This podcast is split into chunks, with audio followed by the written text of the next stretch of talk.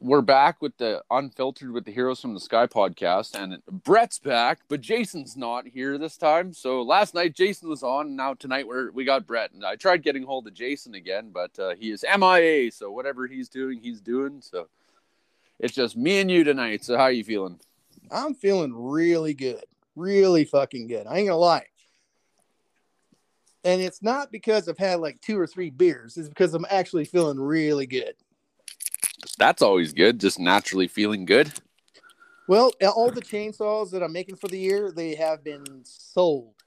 So they're all done. They are done. I'm retired after these. And, well, I got to make one for Chicago. I do have to do that. But all the ones in the wild for sale, done. They are done. And how do you feel about that? I feel fucking awesome about it because I've been doing this shit since fucking January. I'm a little tired of it. How many years do you think you've been building them now? God, the channel started in like 2017, but I think a year before that. I think it was 2016 or around there.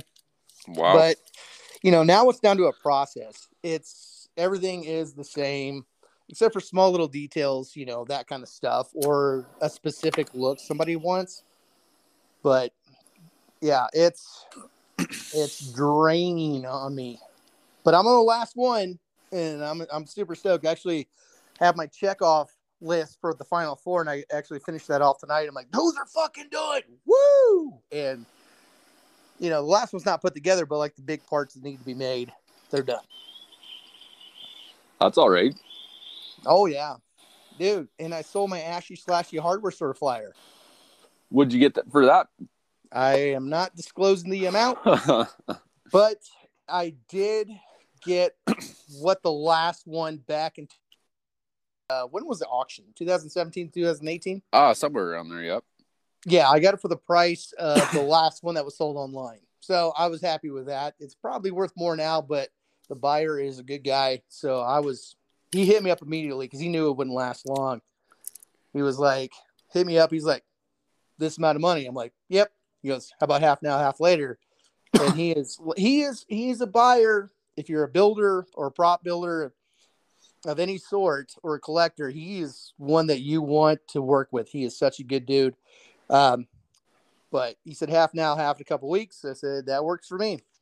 That's all right. Well, at least he's paying. You know, some people, they want the prop. It just, it's money. They have to work for it. And then when they work for it, they have to be like, okay, well, I can't give you it all right now because I have bills to pay and stuff like that. So, yeah. Well, as long as they pay. Like that. I'll work with people who need to save and stuff like that. I have no problem with that. The first chainsaw from the final 4, that guy could pay it immediately. So I knew I had to get that one done first. And the same thing with the second one. And this third one that's done, just finished up the bar. He hit me up like a week ago, so he's going to some kind of Comic-Con. He's going to pay me a week after that. And then the fourth guy, he could pay immediately, but I'm like, I'm working on it. You know, he hit me up right after my videos. I did a live on, I think it was the Ghost Beaters, and said this guy had to back out, certain person had to back out, financial issues with the family. But what was cool is this guy, he's like, hey, I was younger when I started watching your channel. Now I'm an adult. And I've always wanted one of your chainsaws. Now I can pay for it. And I thought that was just fitting for the last one. I'm like, wow, that's pretty cool. So I'm like, yeah, I'm working on it right now. So this one's yours. That's pretty awesome.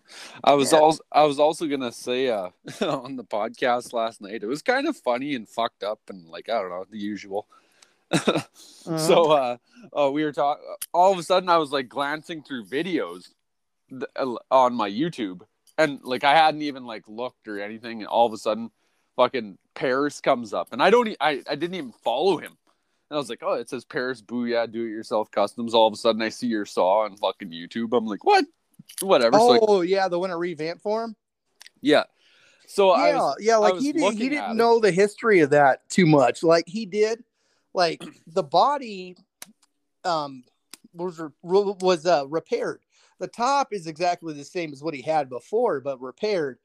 Like that was my old personal one. Like it was a season 3 look, but the top handle, I had to change it around for more of a season 1 look. So it didn't, you know, look too funky. I watched the video, so he didn't really understand that too much, which is understandable. But yeah, no, it looks good, and I'm glad he's treating it with a lot of care. And I really did. I had to mat the fuck out of that. When I got that sucker out of the box, it was shiny as shit. And I'm like, what?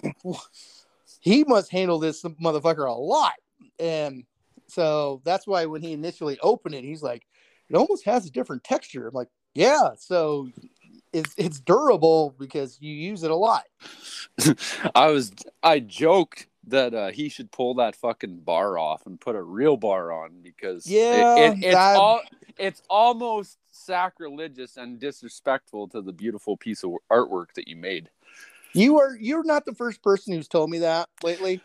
The only reason I say that chain for it, but somebody's like, I'm not gonna say who it was, but non-disclosure. Like, yeah, they're like, yeah, he needs to get rid of that fucking bar and put something better on it. I'm like, well, he's making a custom chain for it, you know.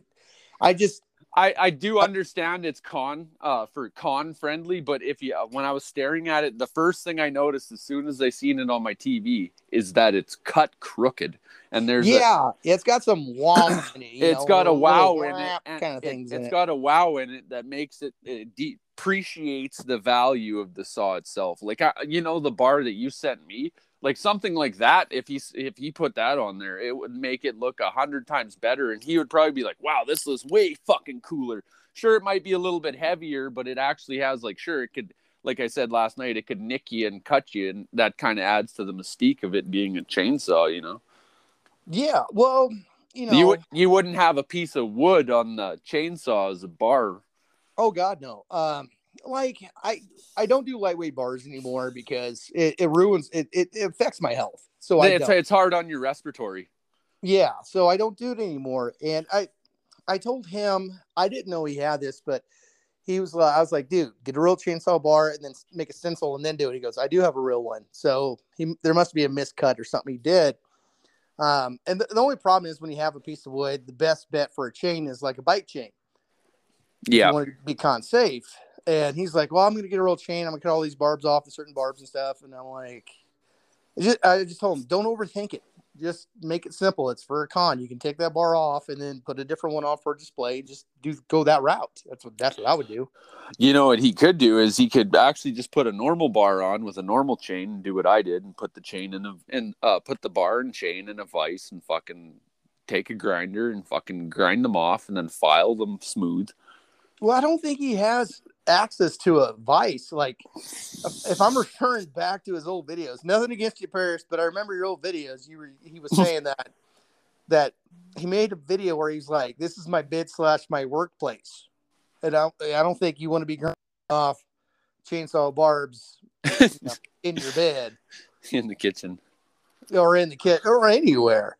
But I've done that a few times, and that is miserable work. That is so sucky. I hate doing that. That's another reason why I don't do lightweight bars anymore. It's just pain in the ass, tedious stuff. Don't like it. And I know I've been requested to make a bunch of them. I'm like, no, not gonna happen. So, if ever the day came around where, say, a production crew or Bruce Campbell, Sam Raimi, or Rob Tappert were like, hey, we want you to build the saw. Buddy who built the saw doesn't want to build them anymore. Would you come out of retirement to do that? Oh, fucking A.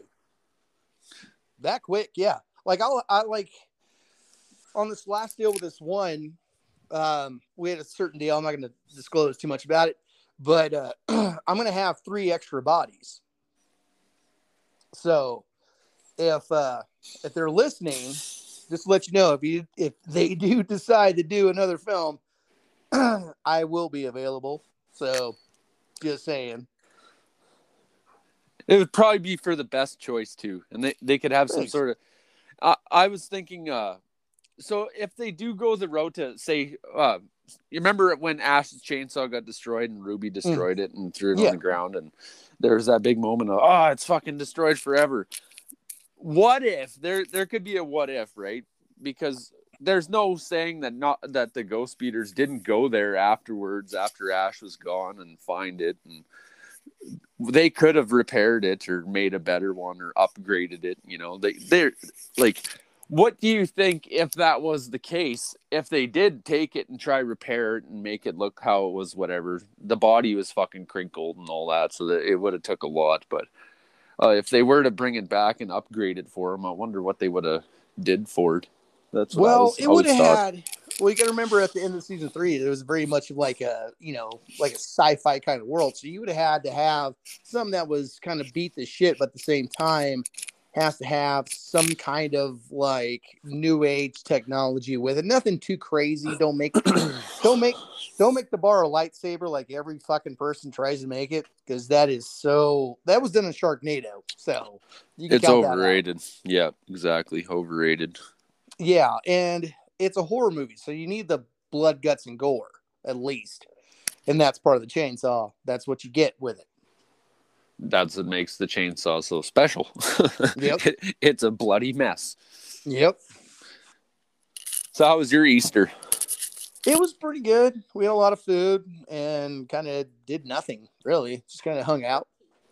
Kept it low key kind of thing. I mean, you know, didn't do too much. Did stuff with the nieces and nephews. Got my nephew a little Ecto-1. Oh, that's dope. Yeah, he likes trucks and stuff. It's like, if you're going to do it right, you got to do it with the Ecto-1. You can't screw around with anything else. Have you ever seen the movie Phantasm? Oh, yeah. So, you know of the Hemi-Cuda or whatever. The Cuda actually changes throughout the movies or whatever. In the first one, it's a 446 pack. In the second one, it's also a 446 pack, but then it gets rolled. And then in the third one, somehow he turned it into a convertible, which then it became a Hemi-Cuda. So in the first, I'd say the first two were my favorite. But technically, I would like the hardtop version with the Hemi-Cuda or with the 426 Hemi in the car. But I would settle for the 446 pack with the 4-speed because that would be a fun car too. Yeah, I think one of them survived. I don't remember correctly. I think there might have been one in Kentucky. One of the surviving ones, because they did blow up one in one of the films. Yeah, I believe it was in part 2. Yeah. Oh, I forgot what I was saying about Phantasm, though. Oh, yeah, something about the car. One of them I know had a 318 that they were trying to play off, like was the Hemi-Cuda. But same with Nash Bridges' car. It was a Cuda at the time that they were trying to say it was like whatever 426 Hemi car, but it was actually a 318. And I seen it sold at Barrett Jackson for like some outrageous price. Wow. I was like, wow, fuck, that thing's only got a fucking 318 in it. I was thinking sold for that. I can't remember the exact dollar, but if a person goes and checks it out, they'll be like, wow, that car only has a fucking 318. Those the 318 itself, they weren't really fucking no powerhouse of a motor either. They were really actually rather gutless. Yeah. And for that to be the car for Nash Bridges, I was just thinking, wow, no wonder it could barely keep up with a Cadillac. Well, I'll tell you what, the chainsaw just sent off yesterday. That will be in the back seat of a 73 Oldsmobile 4-door restored exactly like Ash's. One thing I never understood was it's cool to have the Delta, but it's like, I don't really see the fascination about the 2-door ones because being that that's not accurate at all. Like, sure, well, that's all you can find because what they most did of in the them early were 2000s, crushed. They took these 4-door granny cars, these, you know, same with the olds, and they took the 455 Rockets out of there and the trainings, and they crushed them. That's why they're still rare. Yeah, it's like I remember. I don't even remember what Evil Dead site it was on Facebook, and some guy was trying to sell this Oldsmobile, and like a few of us were like, it's a 2-door. What the fuck you doing? He's like, come on, man, come on. It's the same color. It's got the same vinyl roof. I remember that. Yeah, and I'm like, no, it is not good enough. I'm not wasting my time to make an offer on something that doesn't have it. Like right now, if something comes up with a 4-door Olds, I'm in the position where I can put a bid on something. The closest thing that I ever found was that 72, and I showed you immediately. That green one. Yeah, it's like it was actually like a dark brownish. Was brownish, it? Brownish gold or whatever the fuck it was. Yeah. I mean, it kind of looked green. It was like a fucking dark brownish goldish green. But yeah, like the only difference was the headlights, they kind of pointed out. I noticed that was slightly different. And then the taillights, they're slightly different too. They go up and down instead of left and right. Yeah, there's not a lot of differences. You could take a 72 and make it a 73. It wouldn't be a problem, but the title would be a 72. You know, it's one of those things where, you know, it's almost like building a chainsaw out of a Super 2. You know it's a Super 2, but it looks like a Homelite XL, but still it's a Super 2. Exactly. It's just it kind of defeats the purpose. Yeah. And so, yeah, this guy, he has a fully restored 73 4-door and worked out a really good deal with him. You know, made him happy, made me happy. So he's like, he goes to shows with it and stuff, and he's like, yeah, I got an autographed chainsaw. He has a flat tops autograph because I'm tired of bringing that out. I need something else. And I'm like, I'm your guy. So, you know, I got one sitting right here. Yeah. And it's been sitting here since, like, I finished it beginning of February. And that one, it has, like, the Final Four has the Rob motor pieces in there. But this one has the Rob grill and it has the Rob tanks on it. It was the last one I ever had, like, decent Rob tanks. You know, the oil and gas, before I actually had to remake them. Oh, yeah. You know, it's kind of a trade-off. It's like one gets this one, the other one gets it. The other four get these ones, and this one has this one. So, but it has like a, like I had a cast or a mold of a Homelite motor. That's what I would use. And it looks just like a Homelite motor inside of it. But it's super streamlined, thin, as strong as steel kind of deal. But right after that one, I broke my mold. You know what I was thinking? I was thinking that, you know how you have all the schematics for the saw and like your. Yep. I was thinking about it. Like, I know you're gonna quit and you want to just kind of like be done with that, but honestly, honest to God, you should never get rid of those ever. No, to nobody. The schematics, everything that I got on my stencils and stuff. All of it. You should put it in a file folder. Keep it as a fucking thing. And, like, literally fucking keep that to yourself. Don't ever fucking – I don't want to see you sell it to someone that will be like – that will hold on to – like, I could just picture it now. If you went and you sold the schematics that you fucking sat and learned from all that stuff after, you're like, hey, I'm done. You guys can build them now. All that shit would go to one person. That one person be like, hey, it's mine. Nobody can fucking have it. And then fucking – you can go on. Well, here's what's funny about it is when I finally, I think Doug Johnson has this chainsaw. And I would say that was the one before I was able to get parts and stuff where I nailed every measurement. And I took a not a sketch, but I traced out the top handle. And then I got a Rob top handle, which that's what you see in the early chainsaws and stuff. And, you know, that's accurate Ash vs. Evil Dead.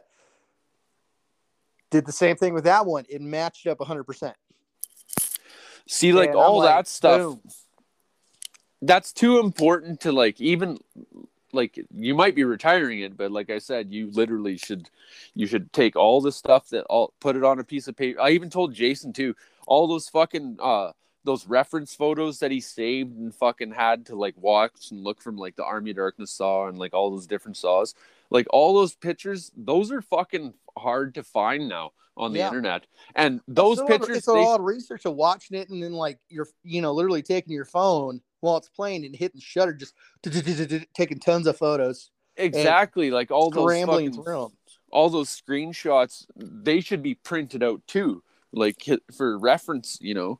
Like you want to see Chris Pollock's shop? Yeah, his Photoshop looks like... when what's-his-nuts, Charlie Day was in the mailroom and fucking It's Always Sunny looking for some dude who didn't exist. Because he has photos of, like, Evil Dead 2 everywhere in his shop.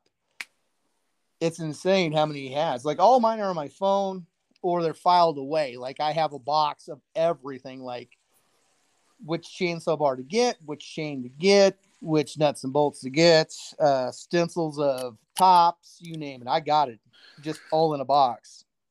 Because I see a lot of people that they are building them. They're building a lot of the stuff incorrect. Like me and Jason, we were talking about Buddy and his fancy fucking 3D printed chainsaw.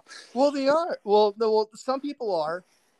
Not everybody. It's like there's one guy who's building a 3D printed chainsaw who's done a really good job. I really can't talk about too much about it, but he is the closest I've ever seen to do it. And I worked on it with him a bit, working on the details, but I mean, I can't remember whose it was. There was like a lip at the back by the exhaust that Jason pointed out right away. He's like, yeah, that part's actually not there. It would have been fucking whatever cut off. And the 3D printer actually printed it out, and he noticed that right away. I was like, wow, that's kind of crazy that your eye just kind of like spotted a detail like that you noticed immediately. Yeah, there's one guy I worked with on a 3D printed deal. Like I said, I can't talk too much about it. And it wasn't meant to be super, super in detail, right? Yeah. But I can't talk about it right now. I can in about a month. I probably can, but right now I can't. But I worked with him on this, and you know, there were certain details was left out because of what it was, the use of what it was for, that kind of thing. Yeah. You know, but when it comes down to it, somebody really just needs to take a home light and scan the shit out of that. You know, the proper one, scan the piss out of it, and that's the only real way you're really going to get a. To be honest, now one of your saws or one of Jason's saws would be the fucking closest thing that you could 3D print that would be as accurate as they could become. Because other people that are missing like key details that are actually just making the saw with what they have, they're missing key components, and those aren't the ones that should be scanned. Well, here's the problem when it comes to like somebody asked me about 3D printing the bodies afterwards, and it's not cost effective for like somebody like me or even Jason. Well, maybe Jason, I don't know. It depends on how far he wants to go.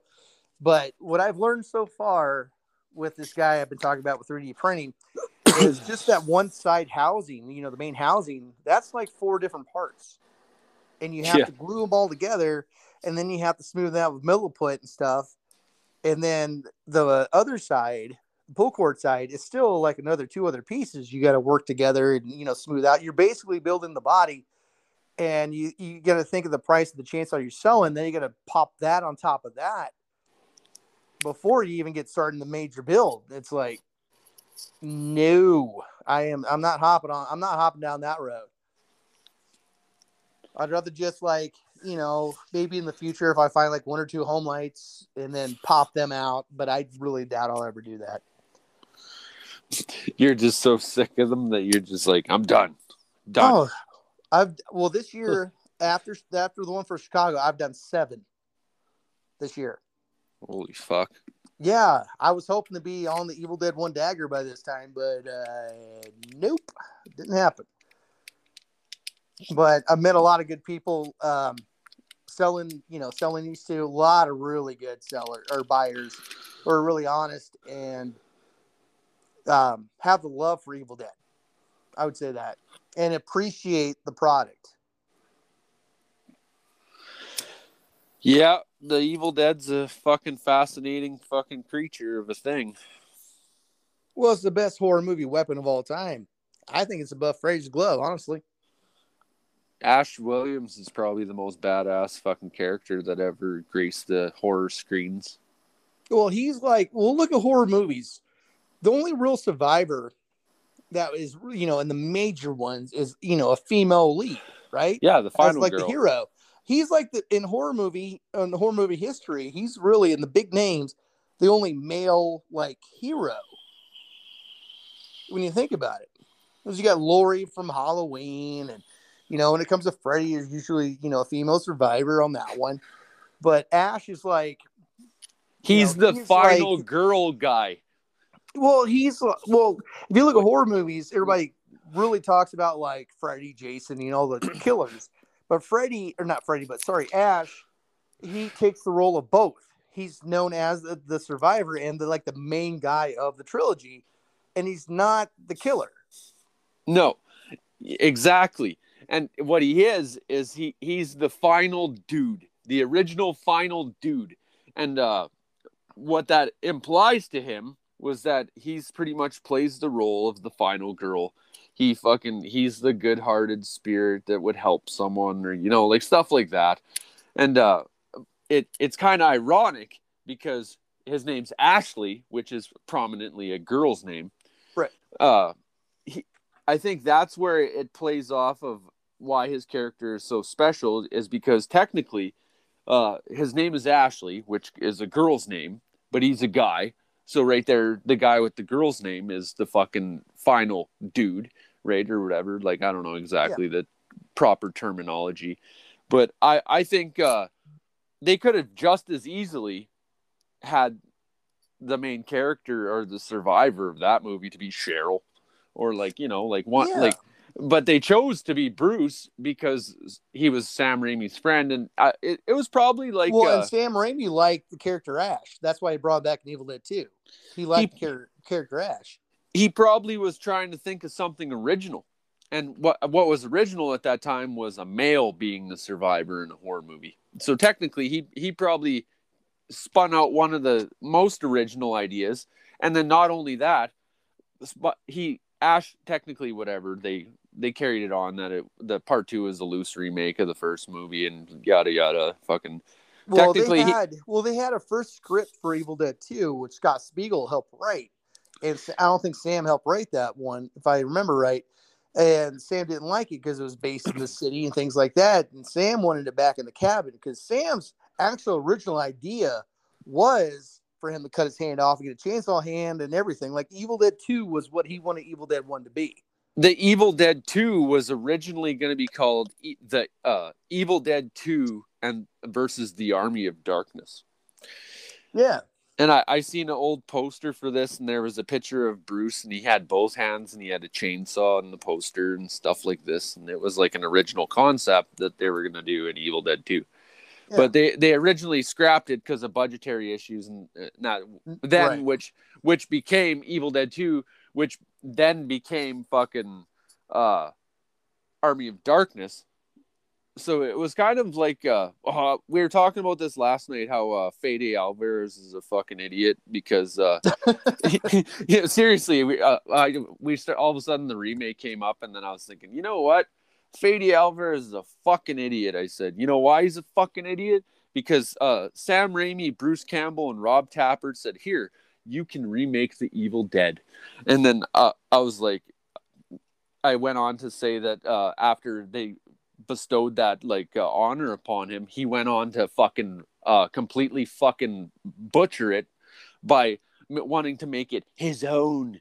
Right, and that's where all these films get wrong is they want to, you know, I want to put my twist on it.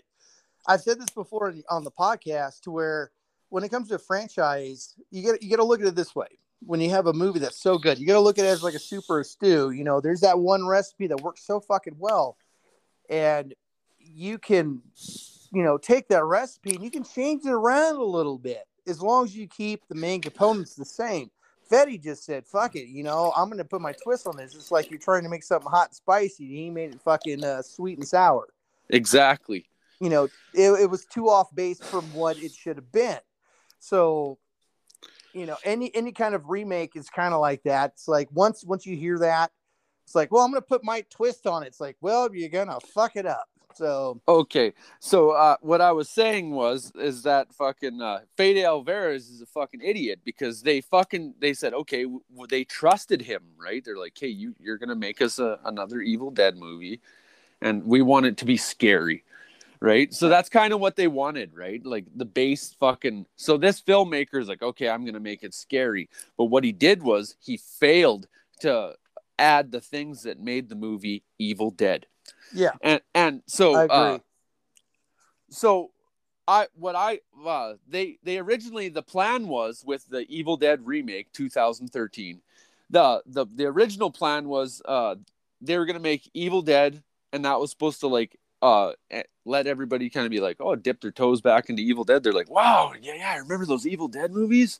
And then they would have bought all the Evil Dead, or the Evil Dead, Evil Dead 2, Army of Darkness all over again. People would be like, oh, wow, cool. And then all of a sudden they were thinking they were going to release Army of Darkness 2.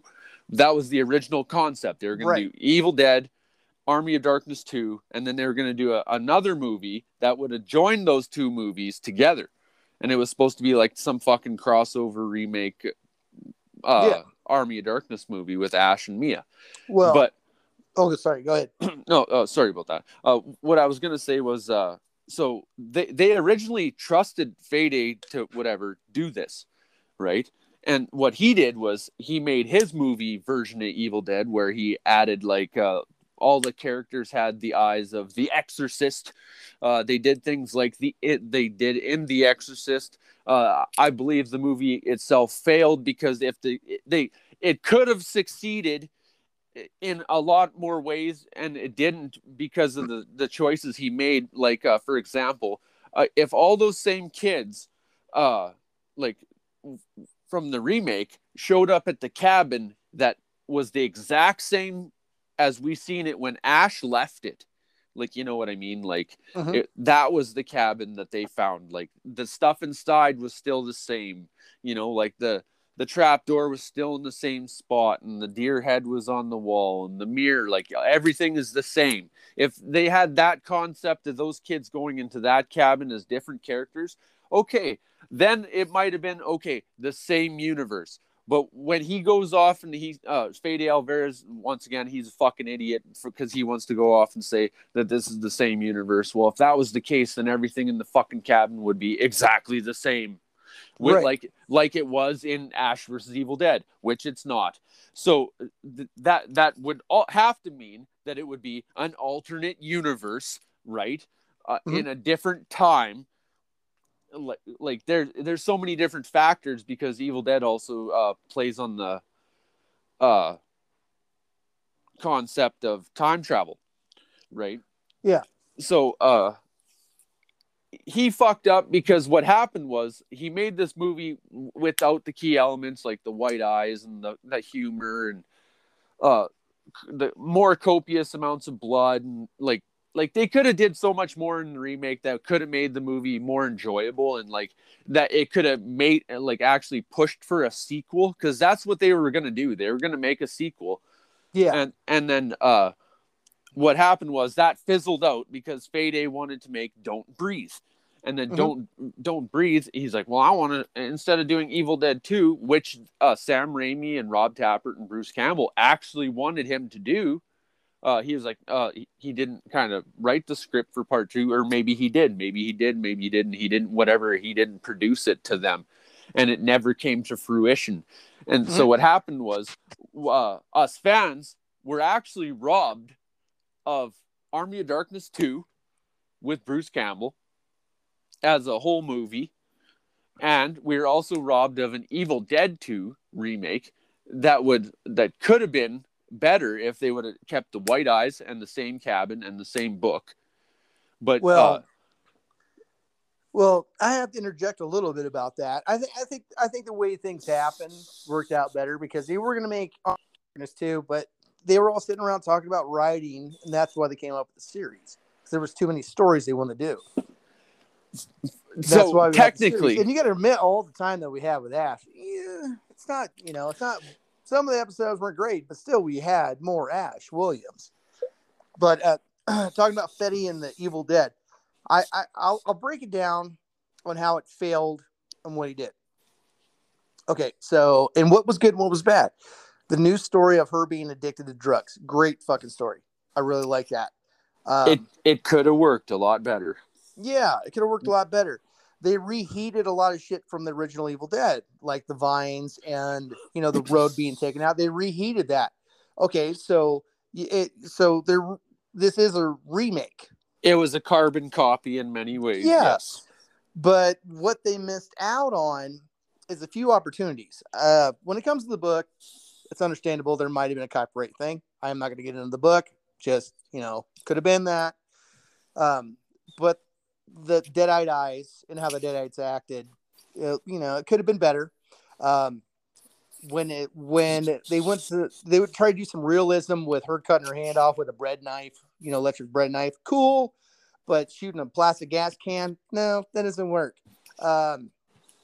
You know, so you're losing the realism a little bit. The whole resurrecting her with a fucking car battery, no, that's fucking stupid as shit. And the plastic bag over the head that's in the book. Yeah, that was fucking dumb as fuck. That just didn't make any sense to me. Fuck, I'm missing something here that I'm trying to think about. Later, how Fede said it was part of the, you know, it was that right after Evil Dead 1 bullshit because the Berkshire was in a different spot and nothing was mentioned. How there was dead bodies in the fucking cabin, for fuck's sake. And the last thing they really, really fucked up on is they could have had a dagger in that, and it would have made it actually better if they would have fucking associated a Kandarian dagger of whatever they wanted to design with killing the Deadites. That would have made it so much better, because like if they stabbed a Deadite in the back and all of a sudden they start smoking and shit and doing the, you know, spitting the milk and the cottage cheese coming out of the neck. Yeah, I'd have been like, okay, yeah, that's a recall back. Yes, it's fan service, but yet they took the road out and they did the vine scene. So, for example, like the story and everything, I'm not going to shit on it too bad because, you know what? It had moments that could have made it, like, it was okay at best, you know? Like, yeah. It was a good horror movie. It was a good horror movie. But I don't put in the same category as Evil Dead 1 or Evil Dead 2. I just do not do that. It's exactly like you said, a remake. But what I was going on about why Fede was an idiot is because he squandered this idea of possibly making whatever the actual Evil Dead 4 movie, you know, and Evil Dead 2 and then like a trilogy to the remake. And like what happened was he fucked up. He ended up making Don't Breathe. And that was a good movie. Yeah, he's really good at original horror shit. Look at Texas Chainsaw Massacre and that mediocre fucking, you know, crowd response from it.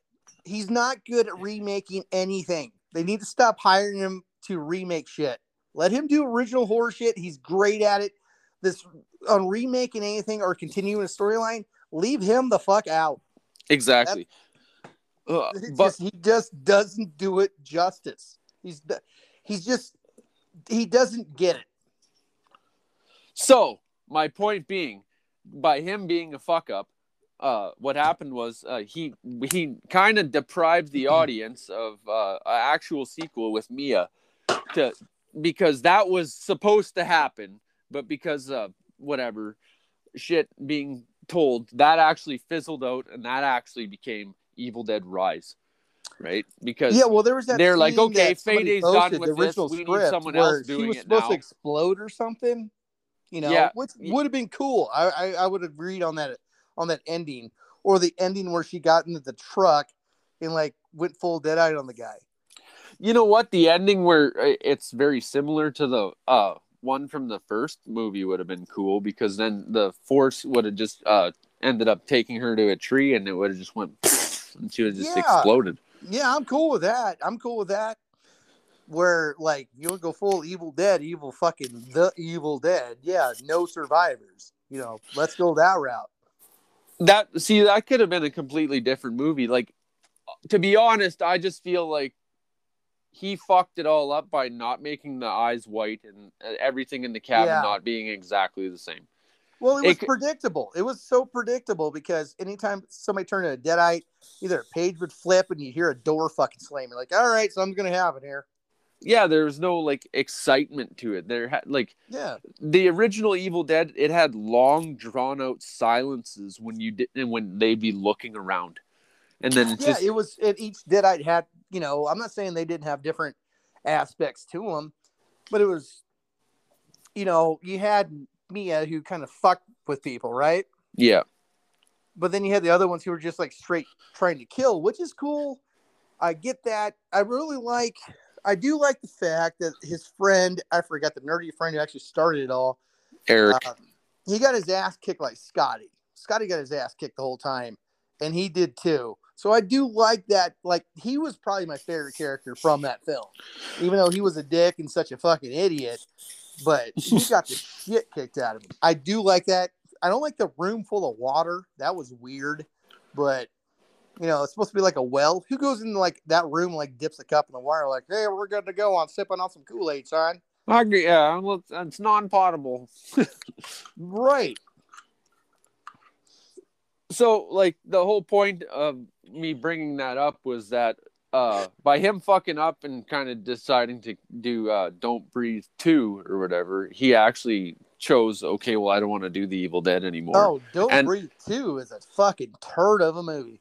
Exactly. And so he ended up going to make that movie instead of going on to make Evil Dead 2 again. So then they opted out. Don't Breathe 1 is good, but Don't Breathe 2 is terrible because he tried to make that person a fucking hero in the second fucking film.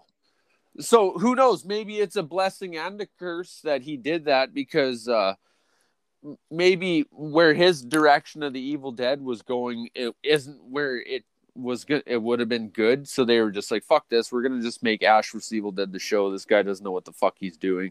And well, then they made it. And now they're like, fuck, there's still people still want the Evil Dead. So now they kind of want to show what it could have been. So now I feel like maybe this time with this Beth character, because it really focuses on Beth in this, like, and that's the whatever younger sister that's watching the mother. So it's just like the way they prominently say Beth, I would imagine she would be the one fighting through this or whatever, you know, like trying to like survive through it at the very least.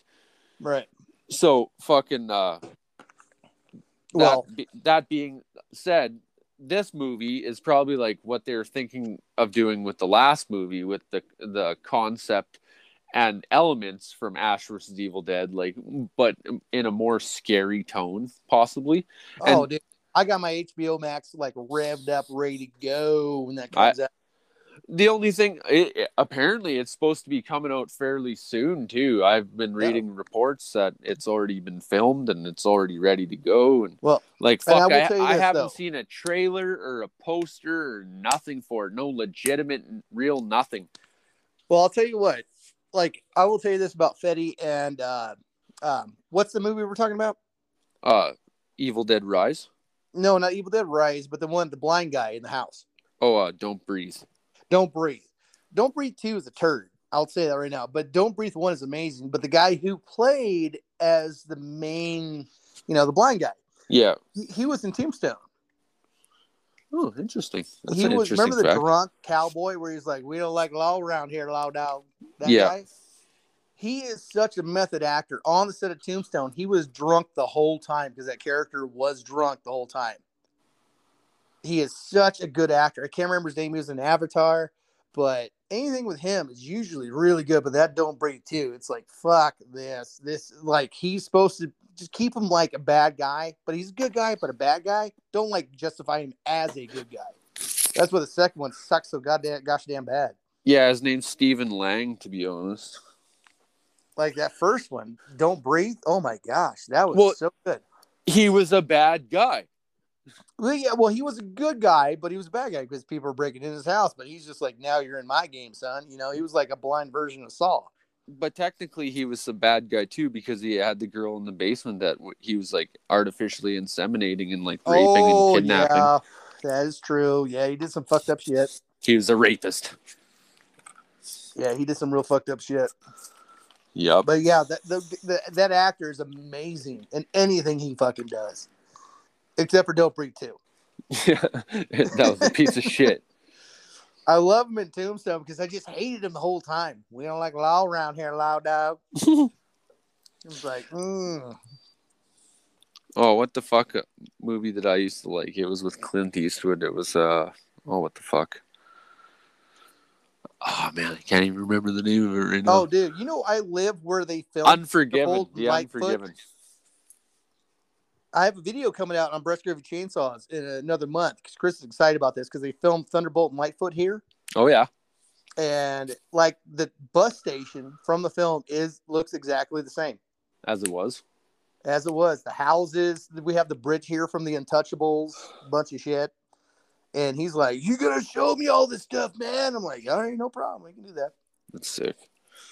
Fuck. Guess what? I have all the stuff that's filmed and owed for blood at my house. Oh, I know you got that. Yeah, the infamous shed is in my backyard.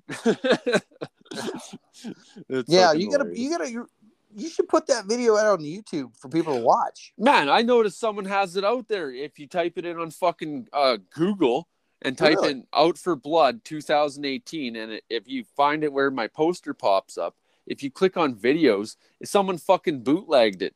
Bootlegged it, man. They bootlegged it on Facebook, so somehow it's on Facebook, and so you can watch. You can watch how many both people parts. Viewed it, and then make an Out for Blood too. Actually, quite a few people viewed it. There's like 3,200 views or something like that. There you go, making Out for Blood too. There's already people ripping me off right now.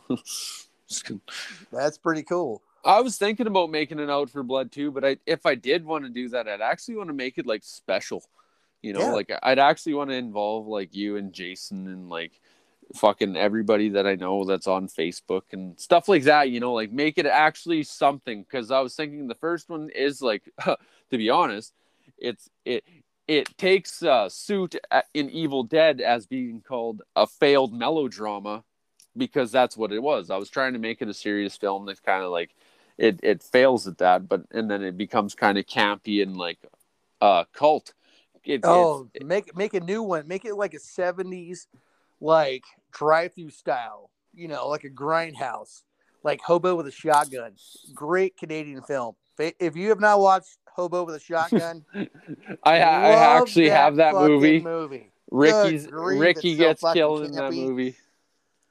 Ricky gets killed right at the beginning. Yeah, I'm a hobo with a shotgun.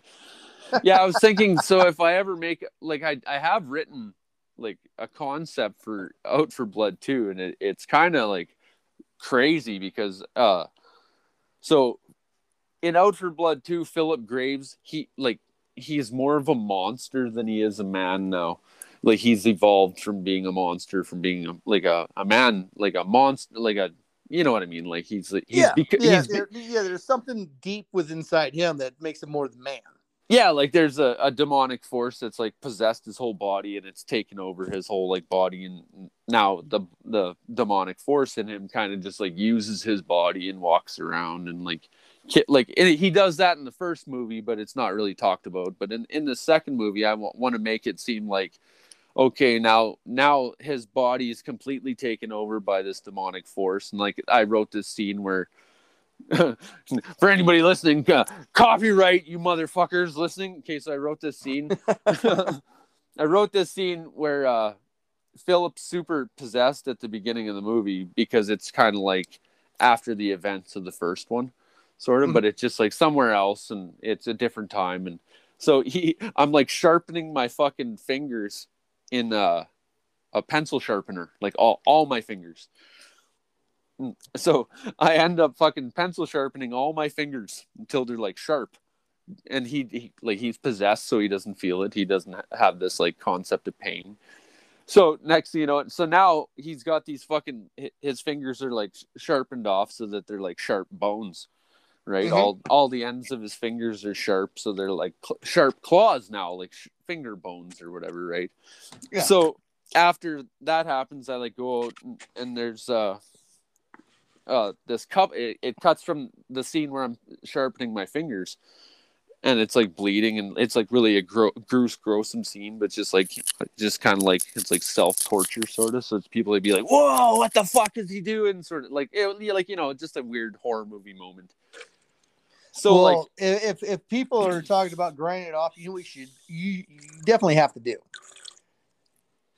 is, since you're in Canada and you're making it campy, the people who are watching have to be super Canadian. Holy fucking A, bud. Oh, fucking sorry. Oh, man. You know, that kind of thing. I'm sorry, eh? Let's go to the Tim Hortons and get a double-double. Yeah, make those characters watching who are commenting on it, make them super Canadian. It's 12:30. You ready for a beer, bro? Liquid lunch there, buddy. Fuck. Yeah, that's a good idea. Okay, so for example, there's a scene after that where I wrote like when I started writing part two, I kind of had this weird, when I started writing it, I was thinking, you know what? Fuck John Wick. Like, you know, like John Wick's cool and all that, and he kills a lot of people, but you know what? It kind of ruins the concept of horror movies. And I was thinking, John Wick has killed more people than Michael Myers, like, you know, stuff like that. That shouldn't be a thing, you know? And so I had this idea, well, Outer Blood was like a failed melodrama, kind of like the Evil Dead, right? So I was thinking, well, Outer Blood 2 should be like Evil Dead 2, like, you know, when Evil Dead 2 kind of was like, it was like, it's back. And then it was kind of kicked the door down, like, don't forget us, boom. Yeah, kind of put it right in its place. Because the thing is, man, that I've seen from a lot of Canadian filmmakers, they try to make it too much American, which sucks. But when you, like, same with Hobo with a Shotgun, you know, when you, like, really say, okay, we're in Canada and we're going to make it Canadian, that's where it gets good. Because you're not trying to go outside the realm of what you know. It's going in the realm of what you know and making it the best that anybody can fucking do. So when I made Out for Blood, I had this concept of the Evil Dead in my mind. Like, you know how movies back then, like, for example, there was long, drawn-out shots that were, like, it took time to build. Like, you'd have to pay attention to understand, stuff like that. Like, those type of movies, they don't exist anymore. We exist in a time. We exist in... And see, that was the concept of what I was going with for Out for Blood. Like, I read this one review that... The worst review I got was... it says, it's really good. And then it was like a kind of a backhanded compliment, like, in this article that was doing a review on me. And it was like... It pretty much said, my movie's really good and it finishes strong, but there are moments where it's just a little draggy. And it's just like, the only reason a person called it a little draggy is because it was. And at the time, I left a scene that went a little too long that I shortened up a little bit. Sure, like just hearing it being called draggy just a little bit, it kind of insulted me, because I came from a time where movies were slow and you'd actually literally have to pay attention. It was like a long drawn out process. The suspense. Yeah, exactly. So I was trying to do that with the movie, and that was literally the worst thing that I got was one article review that called it draggy. So what I did was I went and I sat and I was staring at it, and I was like editing again. I was like, well, you know, if I trim it here and I trim it here and I just shorten it up in spots, maybe it'll help with flow. So I kind of did that, and now actually the version that exists now in the editing program is probably the cleanest and best version of it. And the ones that came out before are kind of like a screener, you know, like not everything's like perfected. Some of the audio's fucked up and like stuff like that. Like, it's still the movie. You can still watch it start to finish. It's just still the exact same. It's just there might be like a split second of a scene that might be different, or a cleaner transition or stuff like that. Well, Let me give you an idea for the second one here. And I'm really stoked about this. And you can take it out. We're brainstorming here on the podcast, people, if you're listening. Just so imagine, these are copyrighted ideas. A preview. Like, say it's like, you know, RoboCop, you know, preview. Or any kind of 80s one. You have that certain kind of beat music, you know, closing on the city. Here, I'll grab my bass. I know exactly which noise you mean. Just like, you know, in a keyboard. Kind of like the thing or something. You know, that kind of stuff. And you turn like strictly like 80s feel, because that's what people are missing nowadays. And I love that, where it's like, in a world seen him before, but he's back for vengeance. And you just, you know, make it 80s fucking commercial for the second one. Where it's like, Out for Blood 2. something. The return of Philip Graves. The return of Philip Graves. I was even thinking of calling it something else instead of Out for Blood. I was thinking about... there was other ideas that I wrote down. There was Blood for Blood. And then... Oh, no. It'd be Out for blood, blood for blood. There you go. I don't know. I thought blood for blood because the concept of part two is kind of like the human in him wanting back. You know, it's just like he wants to be, his body wants back, like the human form. And Philip is like, kind of like, fuck you, this is my body now, sort of thing. And the inner strength in Philip is kind of like, no, fuck you. I want, like, you're not going to, the evil isn't going to fucking overtake me, sort of thing. And it's kind of got. Don't glorify him as a hero. Keep him as a killer. I never said he was a hero. Don't try to bring it. Don't do a Maniac Cop 2 because that was a horrible fucking film. Good grief! I watched that the other day. I was like, this is bad. I kind of want it to be that Philip Graves can, like, the concept of what I've written so far is that the first movie is the concept. It's just like it, and then all of a sudden the second movie will be like the beginning of the second movie I wrote is a small prequel to the first film, and everything that happens in the prequel will make you understand what happened in the movie. Let me give you just a little bit of a hint of advice. What I've seen. Okay, everybody tries to justify why Michael Myers who he is. Same thing with Jason. You know why Freddy is who he is? Is because Freddy is just who the fuck he is. And that's what makes him so iconic above the rest. It's like, it's not like, you know, let's make a movie where we have an amulet. Oh, all he wanted was to do this. No, fuck that. Just make him just like, fuck you. I'm coming back and I'm killing it. Same thing with it. Same thing. He doesn't give a shit. He's just going to kill and he's going to kill. That's his role. So the concept of Philip is actually that these people bullied him in high school, and that everybody that dies in the first movie was just someone that was shitty to him in his life. So just this version of him that has come back as the killer is just pretty much like you said, just like on, just like, fuck you, you can die, you suck, you know. It's just like you're in my near vicinity, you're dead. It's just like stuff like that. Like, yeah. He just sees somebody shitty, he just fucking kills him. Yeah, he kind of has like, you know, like, what's the word? Like, morals. Yeah. For the way he kills. I was actually just looking for my fucking book where I was reading all the shit I wrote. Okay, so I wrote this fucking crazy idea. And it goes, a guy and a girl are walking down a dark path, and suddenly the bushes rustle. The guy says to the girl, what the fuck was that? The girl responds, I don't know. Why don't you go fucking check it out? The guy goes over to the bushes to investigate. As Philip jumps out and starts clawing his eyes out, the girl gets away as the beast rips and eats the skin off. I got a line for you here. It's just kind of fucked up. It's just like, I have weird ideas for part two. You want a 1980s campy line with that?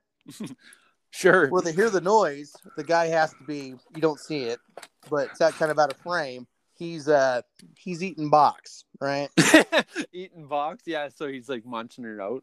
Right. And they hear the noise. He pops his head up and she's like, what's that? He pops his head up like, I don't know. She's like, why don't you go check it out? He's like, all right. He goes, when I get back after checking out this bush, I'm going to finish that one off. See, shit like that.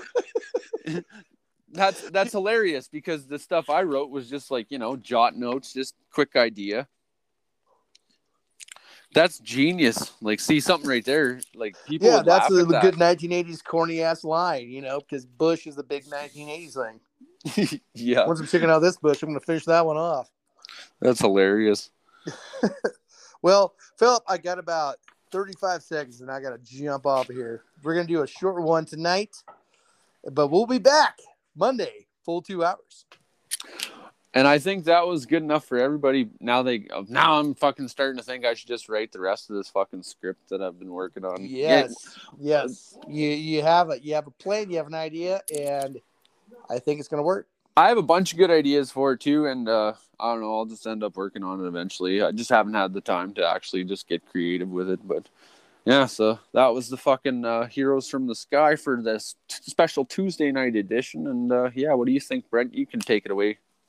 Well, I miss you guys. I'm sorry that I have been absent for so long. I was sick, and when it comes to work, work has to happen. But until next time, you guys stay groovy.